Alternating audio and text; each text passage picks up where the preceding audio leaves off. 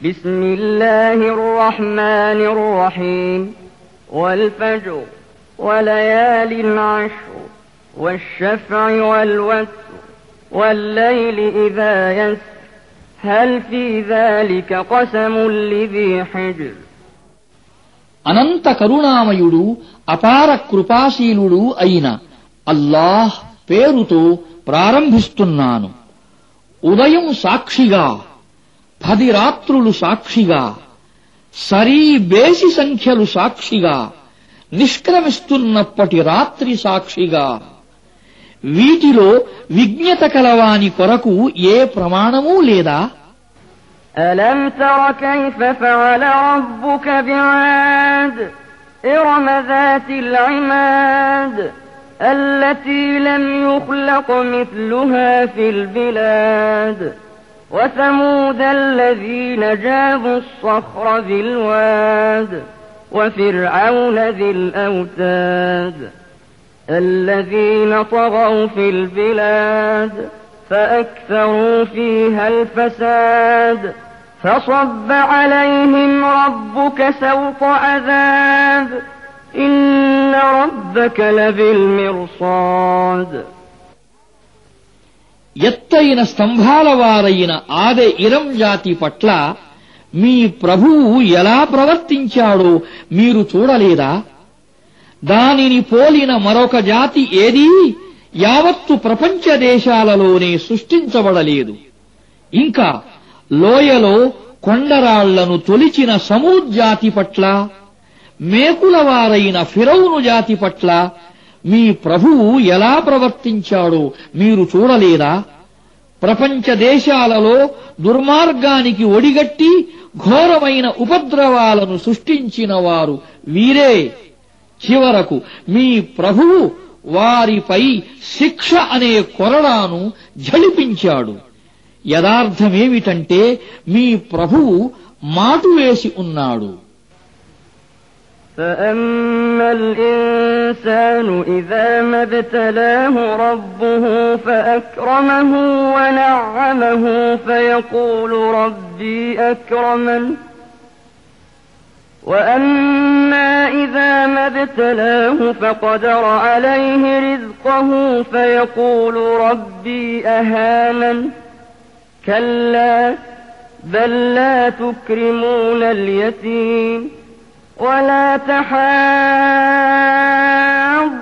على طعام المسكين وتأكلون التراث أكلا لما وتحبون المال حبا جما كلا إذا دكت الأرض دكا دكا وجاء ربك والملك صفا صفا وجيء يومئذ بجهنم. يومئذ يتذكر الإنسان وأنى له الذكرى. يقول يا ليتني قدمت لحياتي فيومئذ لا يعذب عذابه أحد ولا يوثق وثاقه أحد అయితే మానవుడు ఎలాంటివాడంటే అతని ప్రభువు అతనికి గౌరవాన్ని వరాలను ప్రసాదించి అతనిని పరీక్షకు గురి చేసినప్పుడు నా ప్రభువు నా గౌరవ ప్రతిష్టలను ఇనుమడింపచేశాడు అని అంటాడు ఆయన అతనికి లభించే ఉపాధిని తగ్గించి అతనిని పరీక్షించినప్పుడు నా ప్రభువు నన్ను అవమానపరచాడు అని అంటాడు. ఎంత మాత్రం కాదు కాని అసలు మీరు అనాథులను గౌరవంగా చూడరు. నిరుపేదలకు అన్నం పెట్టే విషయములో మీరు ఒకరినొకరు ప్రోత్సహించుకోరు. వారసత్వపు ఆస్తి మొత్తాన్ని పోగు చేసి తినేస్తారు. ధన వ్యామోహములో దారుణంగా చిక్కుకుపోయారు. ఎంత మాత్రం కాదు భూమిని ఎడా పెడా దంచి తుత్తునియలుగా చేయటం జరిగినప్పుడు మీ ప్రభువు అవతరిస్తాడు.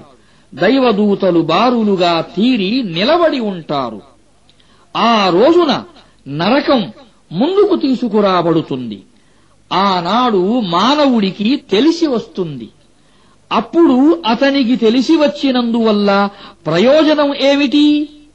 అతను అయ్యో నా ఈ జీవితం కొరకు నేను ముందుగానే కొంత సామగ్రిని ఏర్పాటు చేసుకుని ఉంటే ఎంత బాగుండేది? అని అంటాడు. ఇక ఆ రోజున అల్లాహ్ ఎలాంటి శిక్ష విధిస్తాడో అలాంటి శిక్షను మరెవ్వరూ విధించలేరు.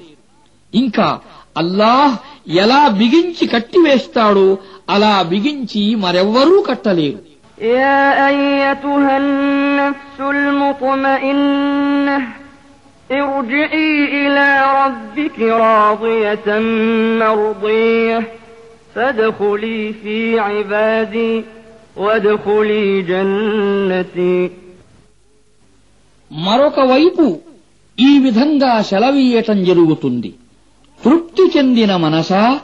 పద నీ ప్రభువు సన్నిధికి. నీకు లభించే సత్ఫలానికి ఆనందిస్తూ. మరియు నీ ప్రభువునకు ఇష్టమైన దానివై. చేరిపో పుణ్యాత్ములైన నా దాసులలో. ప్రవేశించు నా స్వర్గములో.